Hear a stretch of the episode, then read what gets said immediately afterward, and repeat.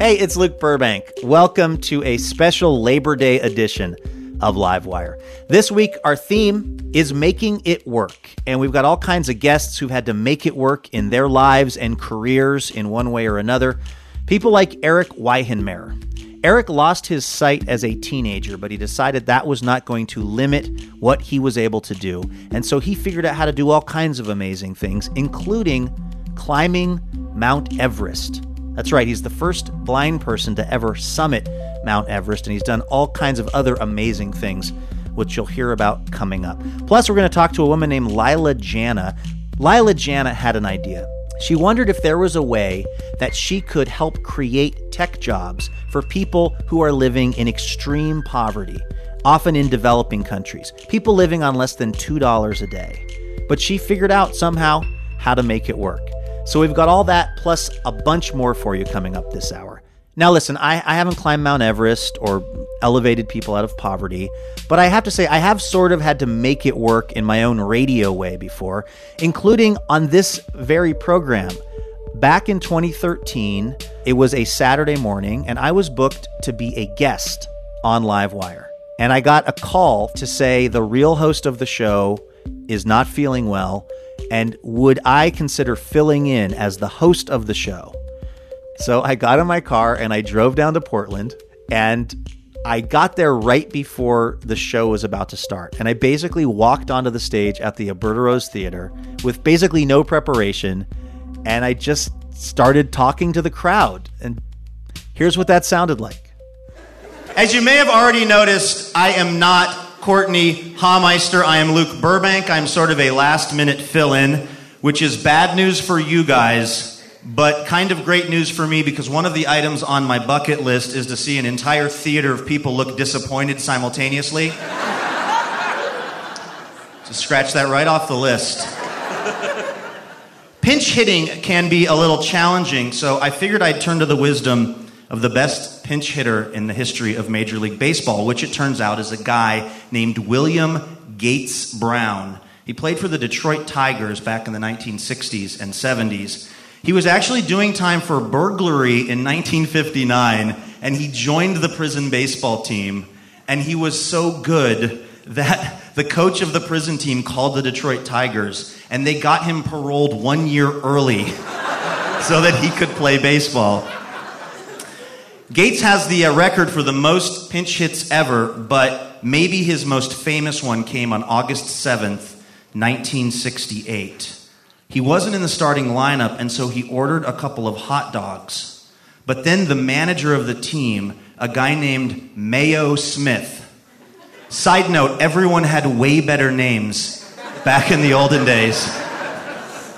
Mayo Smith told him he was pinch hitting. And so he hides the hot dogs in his jersey because he's worried about getting in trouble for eating in the dugout. And he goes up to the plate and he hits a double that necessitates sliding into second base head first. And when he stands up, he is, has smashed hot dog, mustard, and ketchup all over his jersey. Weirdly, I was about to eat a sloppy Joe right before they tapped me to fill in on Livewire. So, really, though, the trick to filling in at anything, it would seem, is just kind of faking it until you make it. And I have tons of experience in this department. Uh, I became a father when I was 17 because I felt like it was time. Um, just done the whole junior year thing, sort of ready. Uh, I remember driving in the car with my daughter, Addie, when she was about four years old, uh, and she turned to me and she asked, Daddy, are we the same age?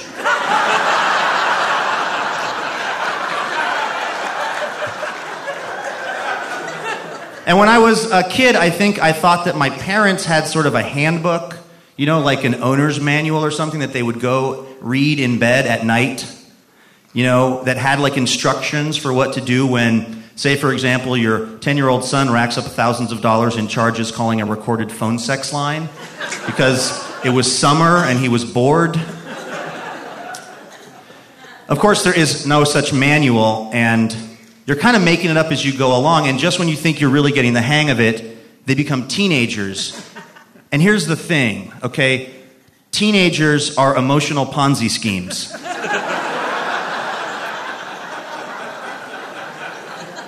They are basically the Bernie Madoffs of love. you invest all of this like energy and time and worry into them and you think you're going to get a return.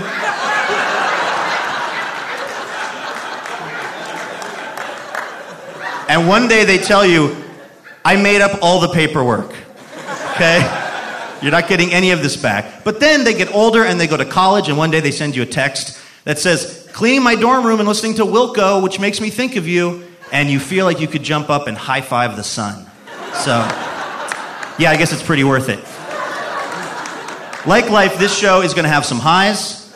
It's probably going to have some lows, which we will edit out. But it's going to be a fun adventure. We're all improvising our way through this world, and the key seems to be to circle the bases, ending up with the minimum amount of hot dog, mustard, and ketchup on our uniforms.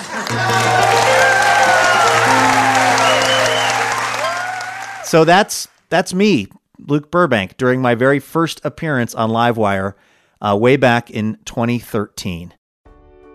By the way, this is Livewire from PRI.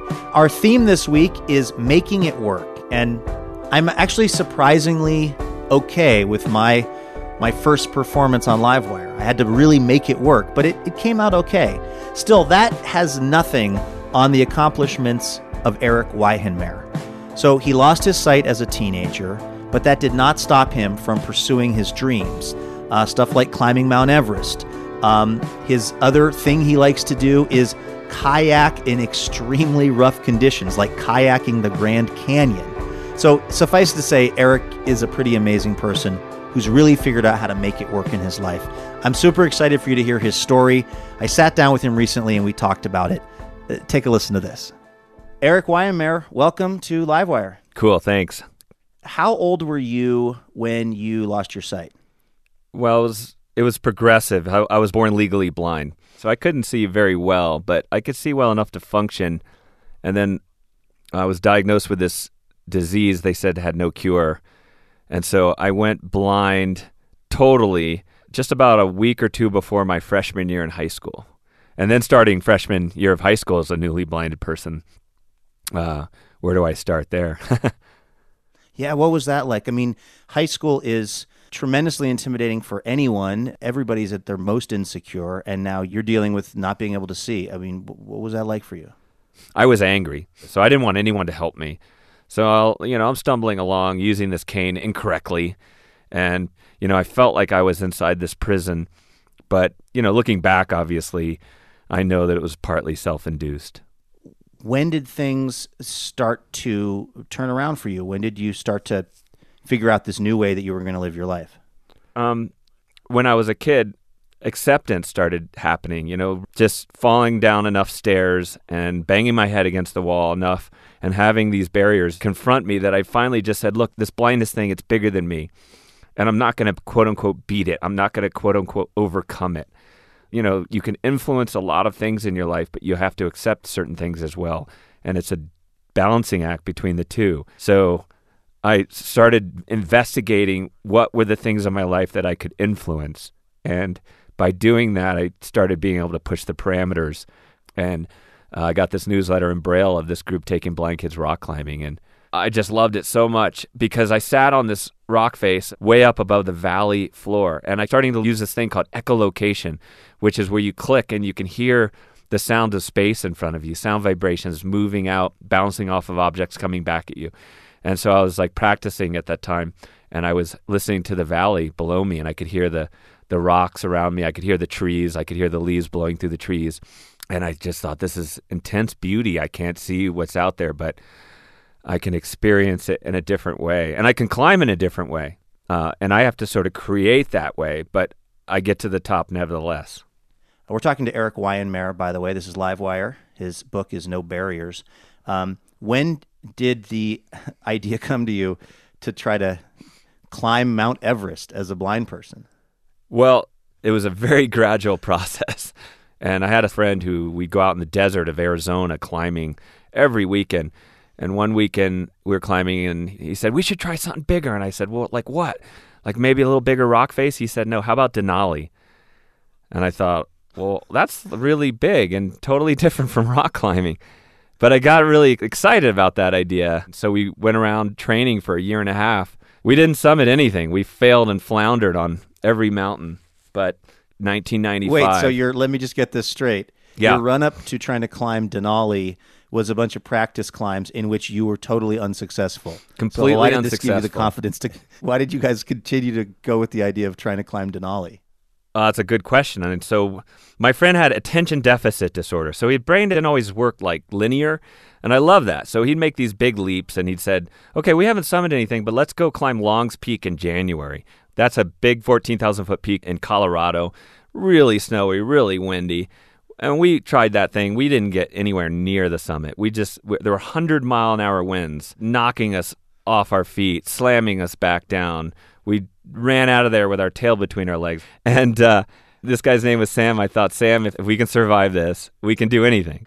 And so uh, it was probably 30 years old when I decided to speak the idea of Everest out loud. Like one of the big steps is just say it out loud to people because you feel like such an idiot when you say it for the first time because it's just you you're like thinking in your brain surely this is not me saying this Well, I mean, it's an incredibly dangerous thing to do for anybody, uh, and you throw out the fact that you're not going to actually be able to see when you're up there, and it just seems like a recipe for disaster. It does on the surface. And there were a lot of like Himalayan experts who said I would go up there and kill myself and have to subject myself to horrendous risk and draw everyone on the mountain into a rescue and on and on and on. And then I realized that all those people were judging me on the basis of not knowing me. They just knew one thing about me. And I thought, how ridiculously unfair is that? Blindness, of course, is a huge factor in whether you're successful in the mountains or not, like anything, but it's not the only thing. You know, your preparation, your team, your skill, your talent, all these things come into play. But these guys were judging me on the basis of just knowing that I was blind. So I was like, sort of like offended by that. And my team said, you know, I, we've climbed with you. You're more prepared than 90% of anyone who comes to this mountain and uh, you have a real shot. So, uh, of course, I had fears. One of them was that, you know, you go into what's called the death zone, and you know you don't have enough oxygen to really think. And I use my brain so much when I'm climbing. Like, how can I get down from this situation? You know, what's the weather doing? Uh, and so, if I can't think at that altitude and I can't see, is that going to be an overwhelming combination? But as it turned out, my summit day, I felt really cognizant climbing over the knife edge ridge. It's like maybe a picnic table wide. There's a 9,000 foot drop on one side and maybe a 10,000 foot drop on the other side. And I just remember inching my way across and thinking, like, we might actually do this thing. It's probably hard to really even remember what you were thinking at the top of Everest because you're oxygen deprived, you're exhausted. But what went through your mind when you finally got there? Well, I actually do remember pretty well. And it, no matter what faith you are, you say some kind of prayer to the universe, like, oh my God, I'm standing on this island in the sky at 29,000 feet. And so, yeah, I was incredibly grateful to my team who had helped uh, get me there. Uh, and then you take a few photos and you hug and you cry. And then you, you never really truly let your guard down because you have to get down. Edmund Hillary said, it doesn't really count unless you get down alive. so, so I mean, yeah, this is a mountain where when people die on that mountain, some of their bodies are still up there because it's too dangerous to get them down, right? Yeah, and then 90% of accidents happen on the way down. Because if you think about it from a technical sense, if you fall on the way up, you fall into the mountain. If you fall on the way down, usually you've tripped and you've cartwheeled down the mountain. That's super dangerous. So most accidents happen on the way down. So I just remember thinking, okay, this is where it matters. But yeah, I mean, I was thinking about my my daughter Emma and my wife, and just thinking, you know, don't be an idiot up here. Be careful. Every step counts. That is Erik Weihenmayer right here on Livewire. Now, coming up, Erik is going to tell us about his latest endeavor, which is kayaking. And he's also going to talk about how a recent innovation, something called a BrainPort, has literally changed the way he sees the world. When I'm feeling these images with my tongue, my brain is actually imagining visually what the thing is in front of me and what the scene looks like. It's really, really cool. That is coming up right here on Livewire. Don't go anywhere. Livewire is brought to you in part by Fully. Fully has desks and chairs and things that keep your body moving. Their Jarvis standing desk has been reviewed as the best on the market, but don't believe those reviews. Believe me, because I use a Jarvis desk when I'm recording Livewire on stage at the Alberta Rose Theater in Portland, Oregon, and it's amazing. It keeps me in motion, keeps that blood flowing, keeps that creativity going. And uh, whatever kind of work you do, I know you're going to do that work better if you are using some of the stuff that Fully makes. They know that standing desks are not just about standing, so they also carry chairs that promote healthier ways to sit. They have got it all over there at Fully, and they're just some of the nicest people and best supporters of Livewire you could ever imagine. So go check out what they're doing at fully.com slash livewire to get more information. Welcome back to Livewire from PRI. I'm Luke Burbank. This week, our theme is making it work, and we are talking to someone who has done that for most of his life. Adventurer Erik Weihenmayer. He's climbed Mount Everest, he's kayaked the Grand Canyon. Uh, by the way, he's also blind. His latest book is No Barriers. There was a fascinating New Yorker article about you, uh, how you rock climb now uh, with this camera on your forehead and a, a plastic lollipop in your mouth that sends electric shocks to your tongue so that you can kind of see the, the, the face of the rock wall. Explain to me how this works. Well, back in like 2005, I was really lucky to go out to University of Wisconsin to meet this pioneer in neuroplasticity named Dr. Paul Bach-y-Rita. And he had this concept that if one part of your brain has trauma or damage, it can another part can take over and recircuit. And of course, like everyone thought he was crazy, and then it turned out he was right. And he, out of that research, built this device called the BrainPort. Uh, and it's a video camera that sits on a pair of glasses, and it translates that digital image through a microprocessor onto a plate that I wear on my tongue. And those light images are translated to tactile images, little vibrating pixels that I wear on this plate on my tongue. So it works against contrast. So, like, say I'm in a rock gym and I'm looking up at a, a rock hold and it contrasts the wall behind me. I can see the shape of that hold on my tongue, and my brain can match up the information of where it is on my tongue, where it is out in space, and I can reach out and I can. Thank uh, you so much. I can grab that hold. It takes a lot of work, like learning a language. You know, really immersive uh, focus. I'm usually pretty exhausted afterwards, but the visual pro- cortex of my brain is lighting up. And that's the way Paul Bach-y-Rita envisioned it. He said, You see with your brain, not with your eyes. So if you can create another portal into the brain, then essentially your brain will see. And that's the way it is for me. That must have been a, a, pretty emotional moment for you once you had really started to kind of learn how to use this technology. And I mean, when you came down off the rock after this thing was really sort of working for you, I mean, yeah, uh, that must have been really emotional. Well, honestly, forget rock climbing. The coolest part was actually hanging out with my kids, and I play rock, paper, scissors with them. And I could play games like War. I can see the cards. My son, his name's Arjun, and at five years old, we, he came back from Nepal. We adopted him into our family.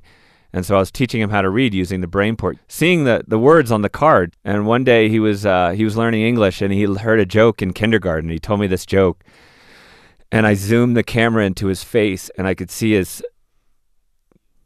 I could see his smile, I could see his mouth, I could see his like I'd forgotten what a face looks like, and that was emotional. I'm getting emotional right now thinking about it. But seeing a rock was cool. Seeing my kids was like mind blowing. We're talking to Erik Weihenmayer. His new book is No Barriers.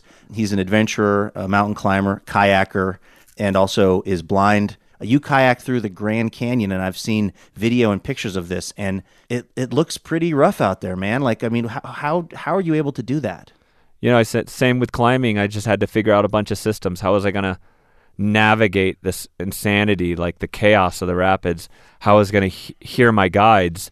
Uh, yelling directions and you know sometimes getting separated by 20 foot waves how i was going to you know learn to balance my kayak when i can't see waves hitting me from the left and right and sometimes you know slamming into rocks sideways and getting spun around and just yeah, on and on i mean the questions were sort of endless i guess Is it enjoyable to do that, or is it just sheer terror followed by relief that you didn't die when it's over? Uh, it's a fine line.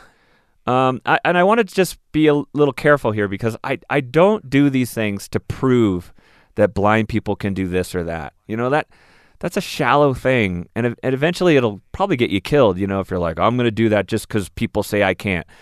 I, I try to do these things out of a sense of discovery and joy and you know pioneering a pathway forward. It's so uh, addicting and really uh, fulfilling to me. So in a way, yes, it was enjoyable, but there was a lot of fear to fight through to get to the rare moments of joy.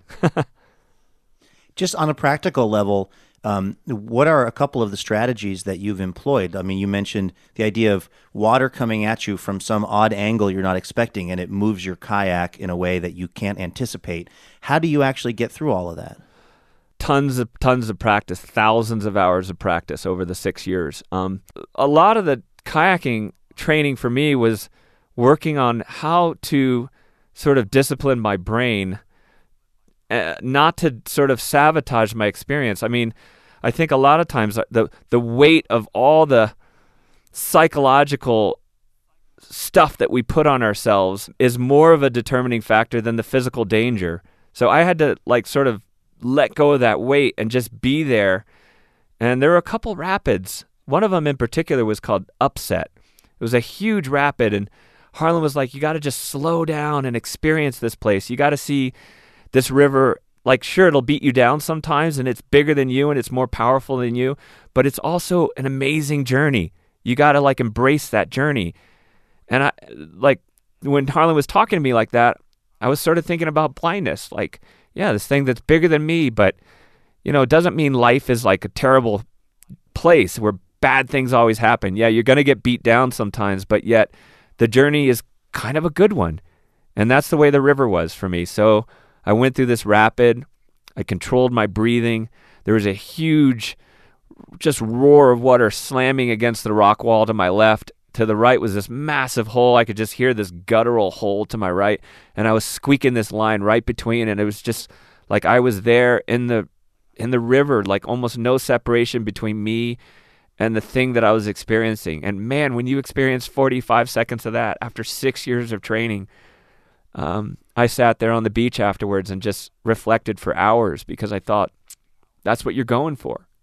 You know, you're going for this moment where you feel connected with the world in this way that I never almost felt before you're uh, obviously an inspiration to a lot of people, and uh, you've got this great website, touchthetop.com, where you tell your story and the stories of other people who have overcome a lot of uh, what would seem to be obstacles in, in climbing and, and, and being outdoors and going on adventures.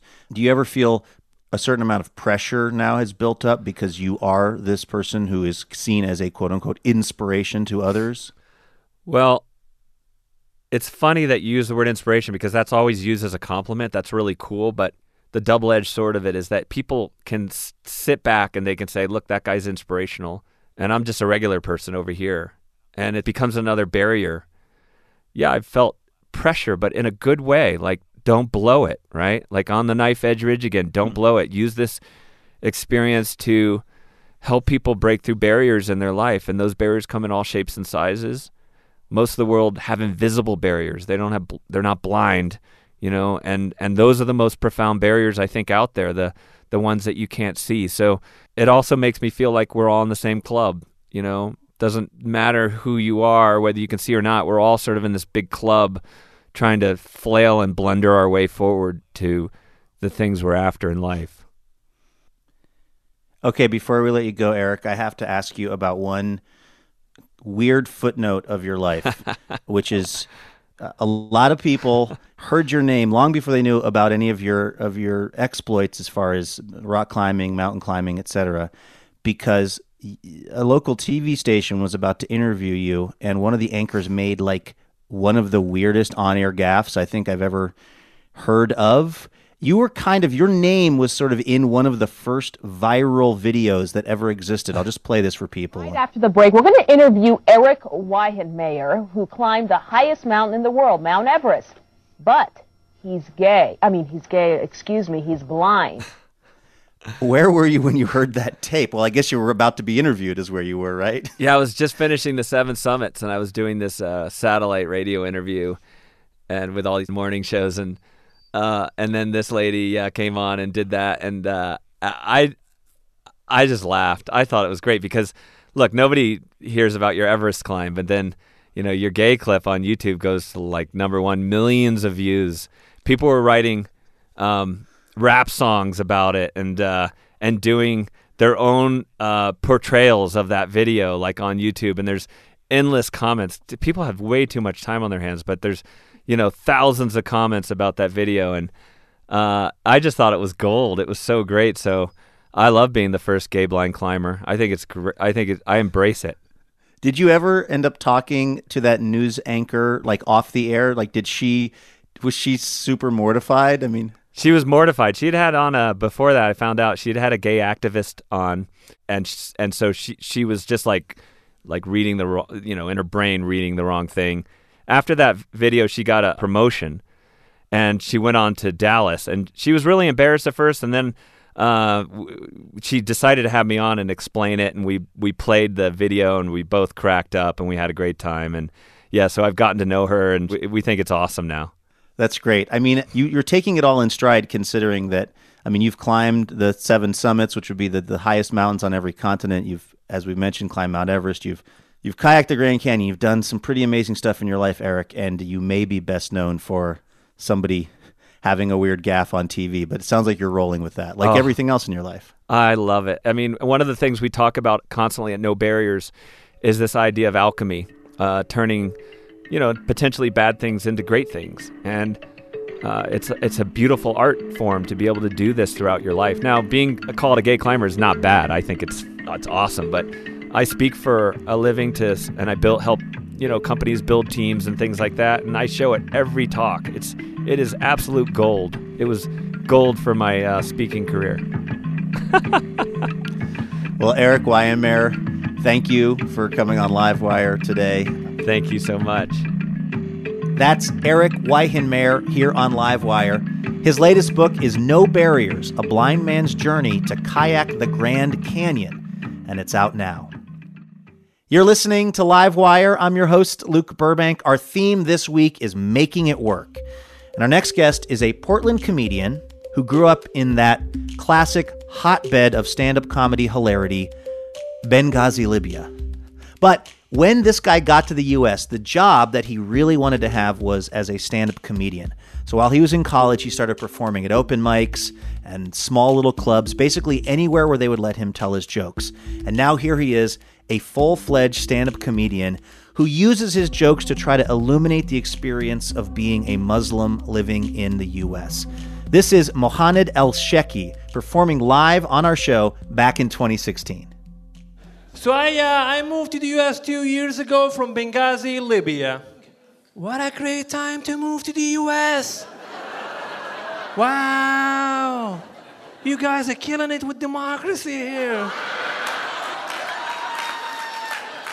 Hey, uh, how does it feel to have an Arab guy mocking your democracy? Does it hit deep? Yeah? I know, I know.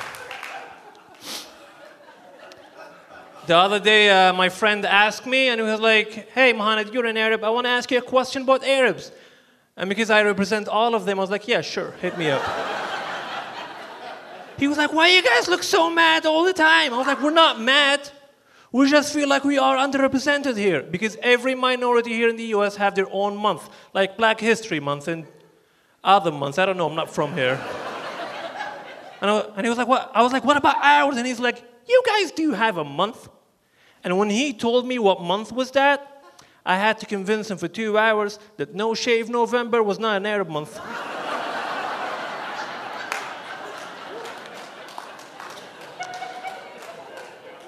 so I was standing uh, with a friend in the park blocks and we were speaking in Arabic.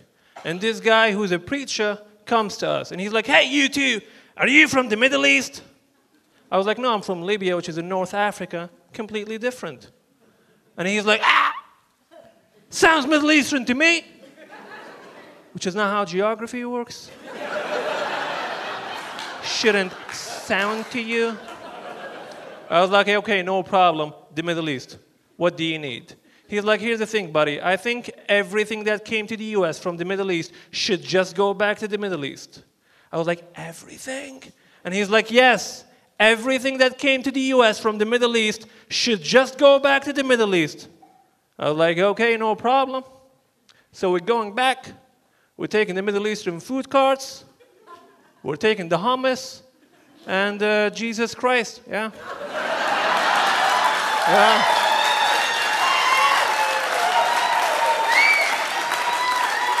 I don't know if you've noticed, but he's one of us. And the guy was like, No, Jesus was white. I was like, No, no. If Jesus was white, his privilege would have saved him.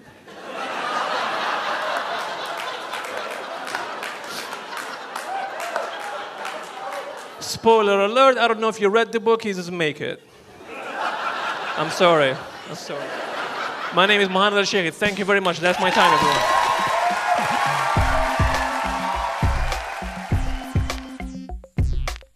That's comedian Mohanad Elshieky performing on Livewire back in 2016. You're listening to a special Labor Day edition of the show. I'm your host, Luke Burbank. In this episode, we are featuring all kinds of people who are making it work. And up next, we've got Walter Martin. You may know him from his band, The Walkmen. I've been a huge fan of his for years. This is Walter performing the extremely aptly titled song for our theme this week. The song is called Jobs I Had Before I Got Rich and Famous. Take a listen to this.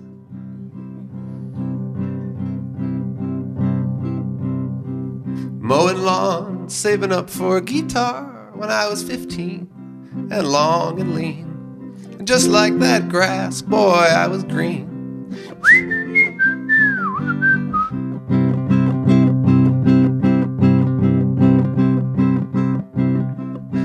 Delivering roses in Washington, D.C.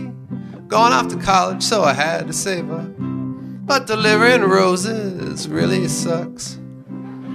Sweating all summer in a slimy tux. But at least I made a couple bucks.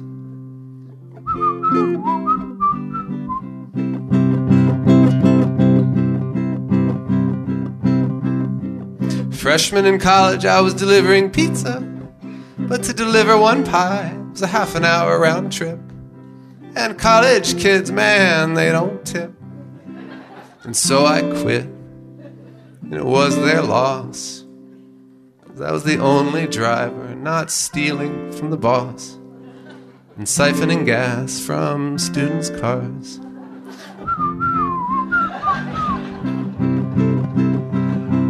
Okay, this next verse actually has a character you might not know. It's this guy, um, Philippe de Montebello, who was, uh, he's a real guy, who was the uh, director of the Metropolitan Museum of Art for many years. He's a very famous, like, French art historian. Uh, anyway, uh, yeah, that's, that's who Philippe de Montebello is. Metropolitan Museum at the telephone switchboard. When a caller would ask for Philippe de Montebello, I'd transfer it to my apartment where an unsuspecting fellow, my roommate Stuart, would be sound asleep. He'd answer the phone when he heard the beep. And pretty quick they'd realize that he wasn't Philippe.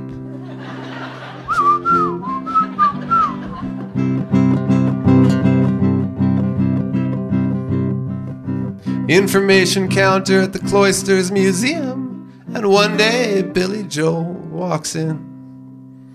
I take a long, long look at him. A dignified old music man. And that's when I devised my plan.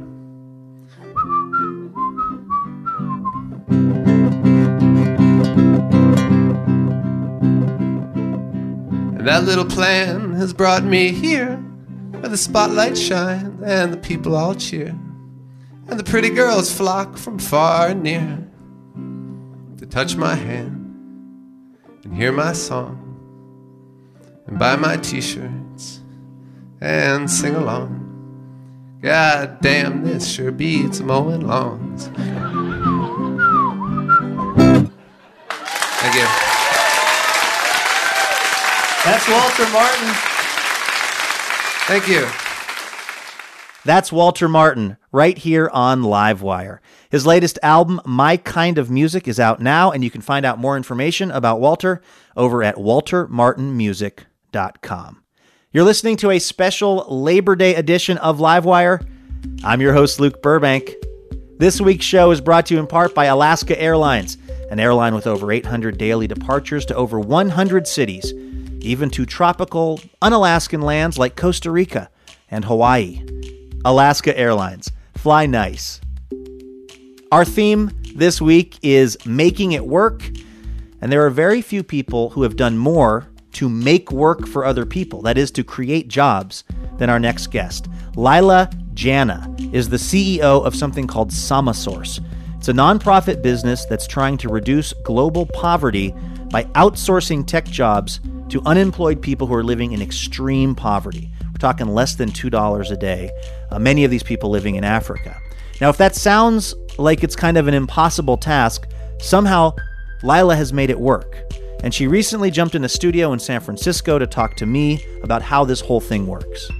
Let's uh, start by kind of laying out the scope of the problem with extreme poverty. How many people are living in extreme poverty in the world, and and what do their lives look like, just on sort of like a day to day basis? So there are over a billion people living on less than $2 a day. And we typically don't realize that those numbers are already adjusted uh, for purchasing power. So that's what $2 would buy you in the average American city in, uh, in recent times in a day. So we've done these extensive surveys and it's shocking. We see that most people who are living on less than $2 a day in the region where we work in East Africa, um, in an urban area, are living in an informal settlement, a slum. Uh, so that looks like one kind of mud walled hut with a metal roof over your head uh, that probably has holes in it. You're uh, living without access to sanitation, so many people are forced to go to the bathroom, you know, right outside their one room hut. Um, which of course exposes children um, and themselves to all kinds of, of diseases and other problems related to not having any sanitation system. Um, you likely don't have reliable electricity. You don't have running water in your home. You don't have access to proper medical care. And I think the worst thing about living in extreme poverty is the fact that it conditions your brain to operate in scarcity mode we now know that when you're hungry, when you don't know when your next meal is going to happen, um, that you're living in a constant state of stress. And this is perhaps the most damaging effect of poverty that you can't make good, healthy, long term decisions for yourself or your family when you're in a chronically stressed out situation. And there's now plenty of neuroscience that confirms this. Uh, one of the big points you make in this book, Give Work, is that the way that we have been trying to address extreme poverty, uh, a lot of it through charitable donations. Uh, you're saying that that really doesn't actually work. Why doesn't that work, in your opinion? So, we've funneled trillions of dollars in aid from Western countries to sub Saharan Africa in the last 60 years. And still, we're seeing people at the very bottom living in abject poverty. And we haven't seen the sort of lift that we were hoping for with these aid programs. And if you actually dig into the flow of this money, you see that it typically flowed from one government to another government rather than directly to the people. And it typically was invested in things like infrastructure or uh, incentives for companies to go and set up shop in a poor country, and other things that don't necessarily create employment or income at the very bottom of the pyramid. It sounds really obvious, but we now know that the best way to address poverty for the lowest income people is to give them cash directly. And there are two ways to do that. You can give them cash in the form of a handout, or you can give them cash in the form of a job. Jobs are preferable for a number of reasons. They're more sustainable. If you're able to set up a business that at least gets some of that donation capital returned back to the business, it becomes a cycle that's more sustainable than a one off donation. They're better for people's overall well being because work comes with a sense of community and pride and dignity. Work typically also comes with training and skill building that doesn't happen when you just get a handout.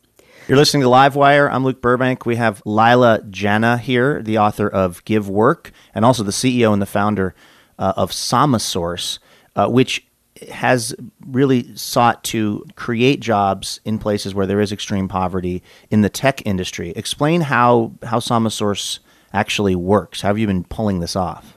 Sure. So I started about nine years ago, and I had been following the work of Thomas Friedman and this revolution that was happening all over the world, where the internet for the first time was reaching some very low income places. And I had learned through a lot of working in Africa that there were millions of young people who were finishing secondary school in places like Ghana and Kenya and Uganda who could read and write English, who were capable of understanding the basics of using a computer, and uh, who could easily do things like data entry and other types of basic digital tasks, but they just had no exposure to this industry.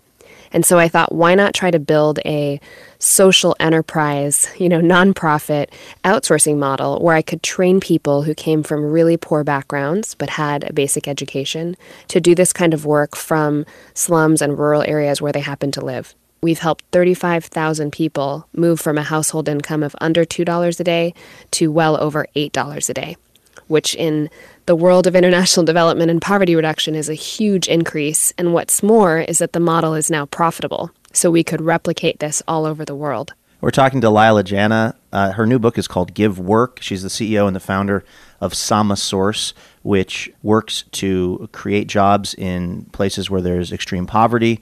I, I saw in the book that you reprinted an angry email somebody sent you about basically they called you an asshole for like moving American jobs.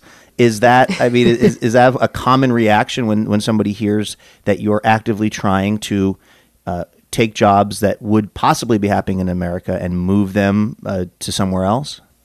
It was at the beginning, and I think now we're starting to understand how these economic systems work. If we want to have lower cost food and clothing and data services and technology platforms, we have to accept that some of this work will be done in places that have a lower cost of labor. So, our primary moral duty is ensuring that people here at home are given access to the types of training that lead to good jobs in the new economy, and at the same time, that the goods that we consume are produced using good labor practices and uh, and fair wage principles through through the supply chain.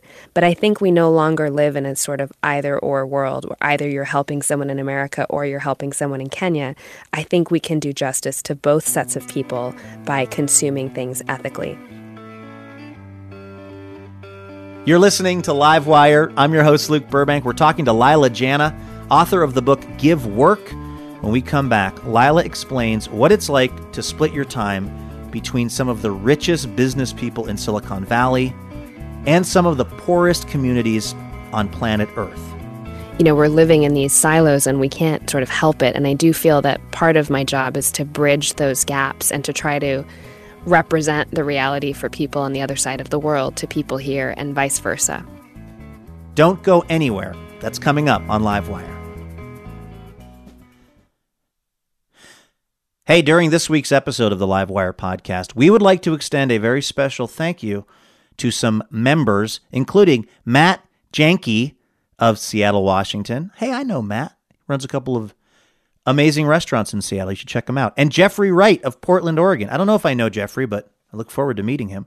Support from members like Matt and Jeffrey is a huge part of making Livewire possible. So thank you very much to Matt and Jeffrey for supporting this episode of the Livewire podcast.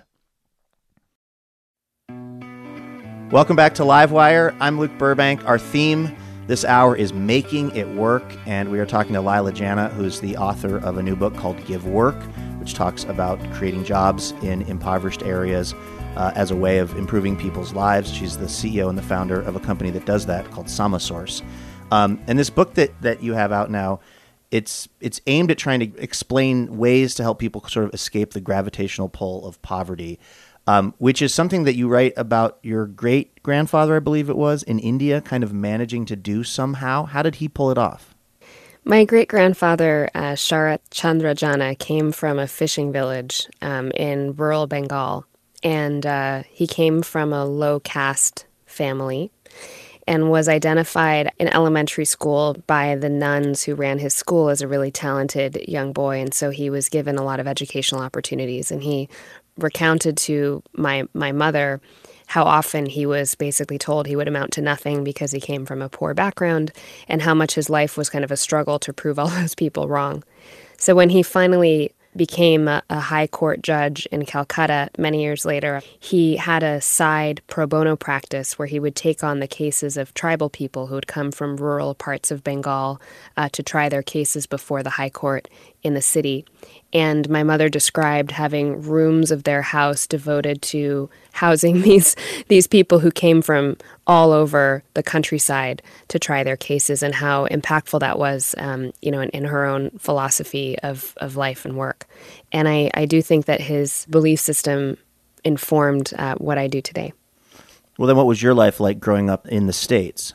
So I'm I'm a first generation American. My parents came here in the late 70s and my father would often remind my brother and I that we we won the birth lottery by being born in a rich country and being given so many amazing educational opportunities. And it was tough growing up. We never had enough money. There was a lot of uncertainty. I think I grew up with the sort of background stress that many immigrant families endure. And I think that gave me um, both an appreciation for people who don't have much and are striving, um, and also a sort of resilience um, that comes from having spent so much time trying to figure out how to avoid poverty myself. And it is a it's a wonderful gift as an entrepreneur to not be afraid of what could happen if you if you lose it all. Uh, you, it seems like you you have this kind of double life where you you know you you live in San Francisco and you're an entrepreneur and and uh, you, you sort of rub elbows with a lot of like high flying, you know, tech and thought leaders. And then also part of your life is spending time with people who are just living at the absolute economic margins on planet Earth. What kind of emotional toll does that take on you to go between those two worlds? Oh, it's it's so hard. It's it's heartbreaking so often. I am at a tech party and I hear someone say something that I think in the moment to be really ridiculous, like a new startup idea that hmm. involves creating yet another useless technology for people already living in, in the 1%, debating with the founders of a company that um, that has a new smart oven that's a really cool product but you know it, it lets it uses artificial intelligence to optimally prepare your food and so while that's really cool i'm sitting here thinking i just got back from uganda where people can't afford you know charcoal for their basic cook stoves and are cutting down endangered trees to be able to cook their very paltry meal. It just it made my blood boil for a second. And then i kind of realized you know this tech founder he's never been exposed to that rural Ugandan setting, he has no idea. You know, and if I were able to show him that, I'm sure it would dramatically alter his perception and he might feel a calling to do something about it. You know, we're living in these silos and we can't sort of help it. And I do feel that part of my job is to bridge those gaps and to try to represent the reality for people on the other side of the world to people here and vice versa. Uh, what would you like people's takeaway to be from this book? So many of us are incensed by the current political situation in the US and feel like we can't do anything because we have to wait till the next election. But in reality, every second, every time a cent leaves our bank account, we are voting on the kind of world we want to live in by what we consume. I think about apartheid in South Africa, which ended in large part because masses of consumers and businesses got together and said, This is unacceptable, and we're going to boycott exports from South Africa. And that made a huge difference. And so I think we can marshal the same consumer um, and business forces on the opposite side, not just to say no to a bad regime, but to say yes to the right sorts of things. So that's my call to action is make sure that as much as you can control it, that every dollar you spend is going towards businesses that make the world a better place. Well, Leila Janah, you've done the unthinkable. Uh, you've made me have some amount of empathy for a tech entrepreneur who's creating a smart oven. Uh, I just didn't think I didn't think I had that in my heart, but I do now, thanks to you. and also, I've uh, I've learned a lot through this book about uh, about what can really happen in some of these areas when when you give people the chance. So, um, great job on the book, and thanks for being on Livewire. My pleasure. Thanks for having me, Luke. That's Leila Janah. Her new book, Give Work Reversing Poverty One Job at a Time, is out September 26th.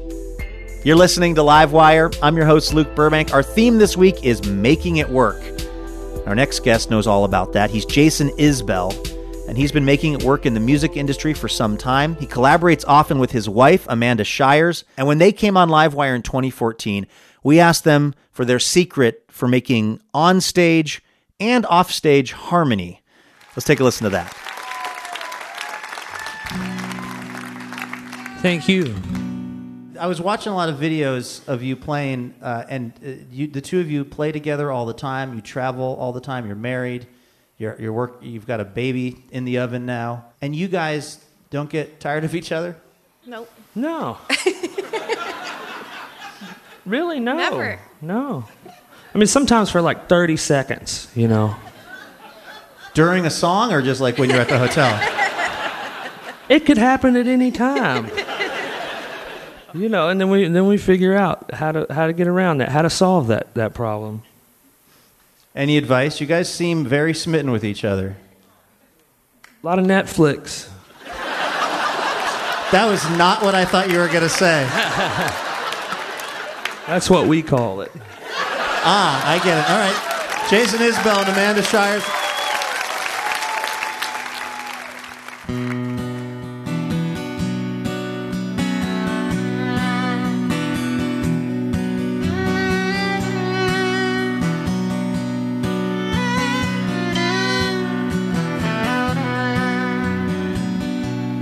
Mountains rough this time The highway down. They don't warn the town. I've been fighting second gear for 15 miles or so, trying to beat the angry snow. I know every town worth passing through. What good does knowing do with no one to show it to? And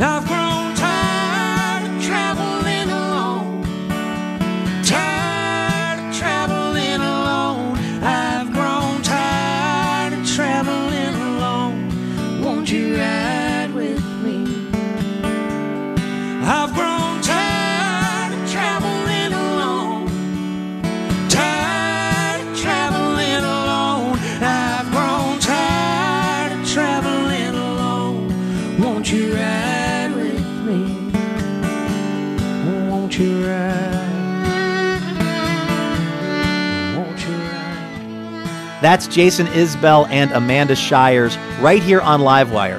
Jason's latest album, which also features Amanda, is called The Nashville Sound, and it is available now, and it is amazing. You should definitely check it out. All right, that is going to do it for our special Labor Day edition of Livewire. Thank you so much for hanging out with us.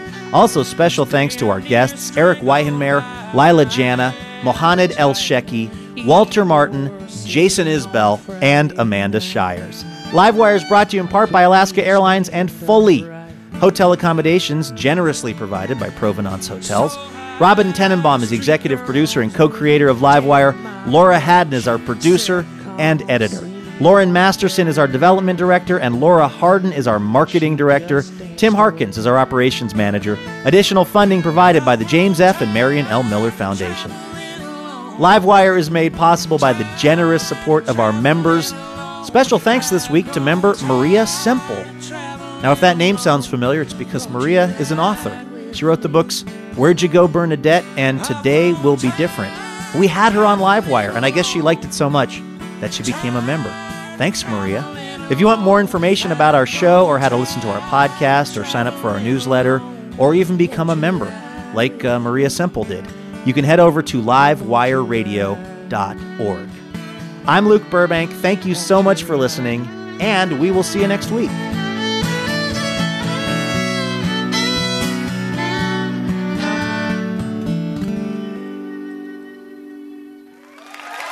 Thank you.